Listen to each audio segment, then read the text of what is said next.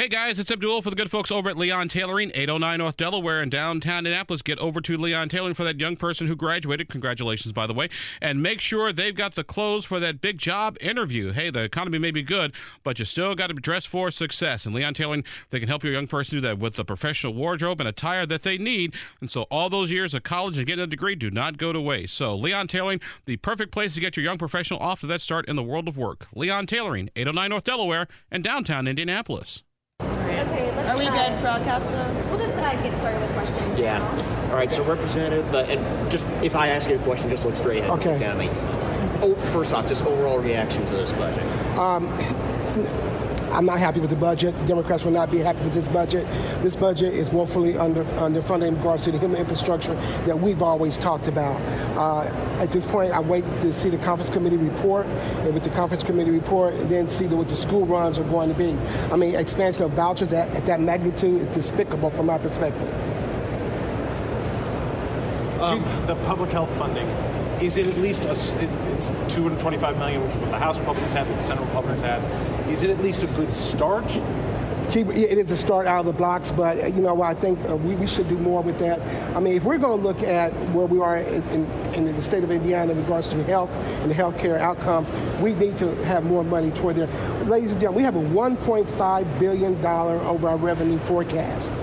And we can't fund public health at the rate or, or anything like that for, for people. It's just, it's just not. It doesn't make. It's not. It's not sensible at this point. And uh, I hope that they would just go back, work on it again, and, and take care of, of people here in the state of Indiana. What, in your view, would have been the better way to use the money that'll allow school choice vouchers to expand? Well, I, I think, you know, number one, we need to look at, you know, they're rolling in school vouchers into the whole formula, which takes away from traditional public schools. So you have a small group of individuals that are going to benefit from this. I mean, it's, I mean, it's, it's a double tax cut. I mean, you know, even with the income tax, uh, speeding up that for people who are wealthy, they get more of a cut. And then in regards to uh, the vouchers, you get you are able to get another cut. So you get a double tax relief uh, for people who are wealthy, who already send their kids to, to schools, and then getting rid, rid, getting rid of the pathways. I mean, I mean that's even more uh, hard for, for me to swallow. At this date in the session, how do Democrats plan to address these issues? Well, we're going we're going to advocate. We're going to go to, the floor once we see everything that we have. Then we'll. Uh, advocate what we feel that we, we should have. I mean, you know, at this point, I mean, they've been working on it. I've asked to be part of the conversations a long time ago. Uh, I, I, you know, it, it's been um, the jumping jack type thing. You know, maybe sometimes you're in, sometimes you're out. But you know, I think at this point we're just going to have to move forward, say what we what we need in regards to uh, this budget, and, and ask them not only look for what we are right now in budget, but look down two years down the road.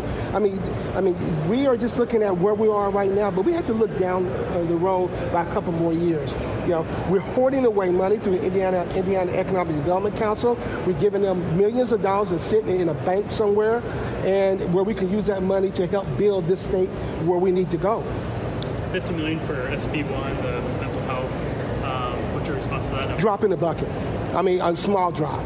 I mean, you know, they were, they were looking for 130 million dollars, and, and that was what they were they were they were asking for. But we really need a lot more. Probably need a billion dollars in regards to SB one. Martin University will get five million, and then they're going to kick another five to a different, uh, subs- uh, different program with the same general aim. The House was originally going for the governor's request of ten million. Your thoughts on that? Well, I guess a half a cup, a half a cup is better than none. Uh, uh, Five million dollars for Martin University will help them in regards to their programming and where they're going with, with the state's uh, longest-serving uh, minority institution. Uh, and opening it up for other institutions, it, it's palatable. Uh, so, I think that was a good compromise. At least Martin University got something. In your view, when we come to the end of this session, will Hoosiers have gotten any real help on their property taxes? Absolutely not. I, I don't think so. They, they said we would look at 14.99. We don't know what 14.99 even looks like right now. Uh, you know, we still have till Saturday to be here, but hopefully we'll get out tomorrow, as they say. But we don't know what 14.99 really has. I mean, they're working through it, but I don't think we'll, uh, Hoosiers will see a real uh, relief in regards to their property taxes. What Do you think it was wise to speed up the property tax or the uh, income tax cuts? Because that's what they do. I mean, they sped up the inheritance tax, they sped up the corporations tax.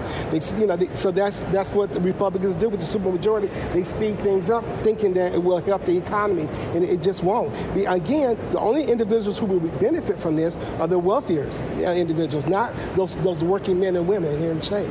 Do you see any wins in this budget? I, I've seen not really. I mean, when it comes down to it, I mean, there may be a, a couple things uh, for minority health and, and, things like that, but no, I, I think not with a, uh, a north of two billion dollar surplus. I say 1.5 billion. But you got to remember they took off some of the Medicaid money.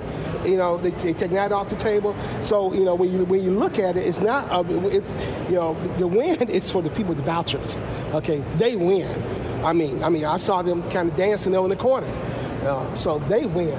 Traditional public schools don't win. Yeah, and uh, I, the good thing about it is uh, the, the, textbook tax is gone. So I mean, there are a couple of things that's out there, but when it comes down to holistically, I mean, it, it's it, you know it, it's kind of seasoned a little bit. You're gonna give you this, you know, this this food that you this it's bland, but we're gonna give you a little bit so you can swallow it. But Democrats are not gonna swallow this. What kind of impact do you feel like uh, the voucher expansion is going to have on public schools? And if I recall, they expanded vouchers last budget too. Right. I think it's going to be it's going to be very uh, devastating in regards to, to, to those, those to traditional public schools because now you're going to have to see if they have to have more re- referendums, and so how are you going to continue to fund these schools, and it's going to have impact on local government.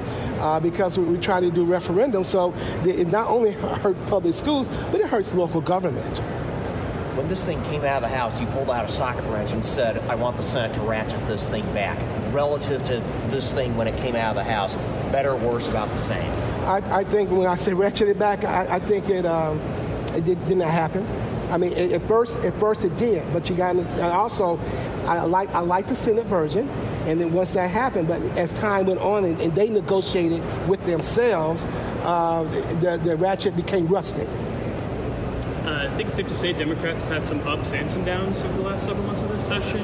Um, budget coming out, you know, obviously the last couple of days. Overall, how are you feeling about how the budget's affecting your wins and losses this year? It's yet to be seen. I, I think we are.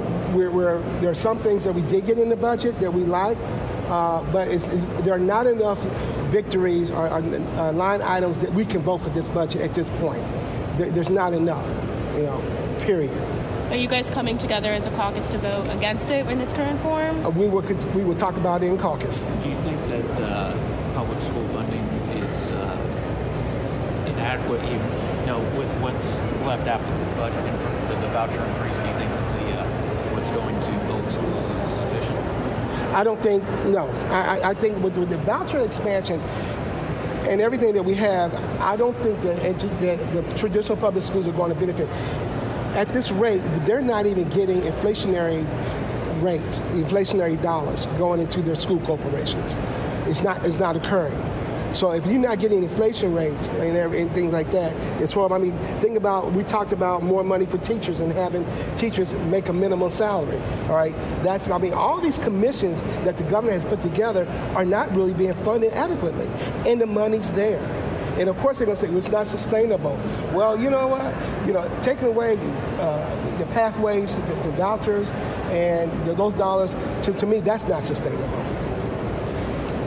Thanks very much, Representative. Great. Thanks a lot. Thank you. Thank you all. Thank you. Thank you.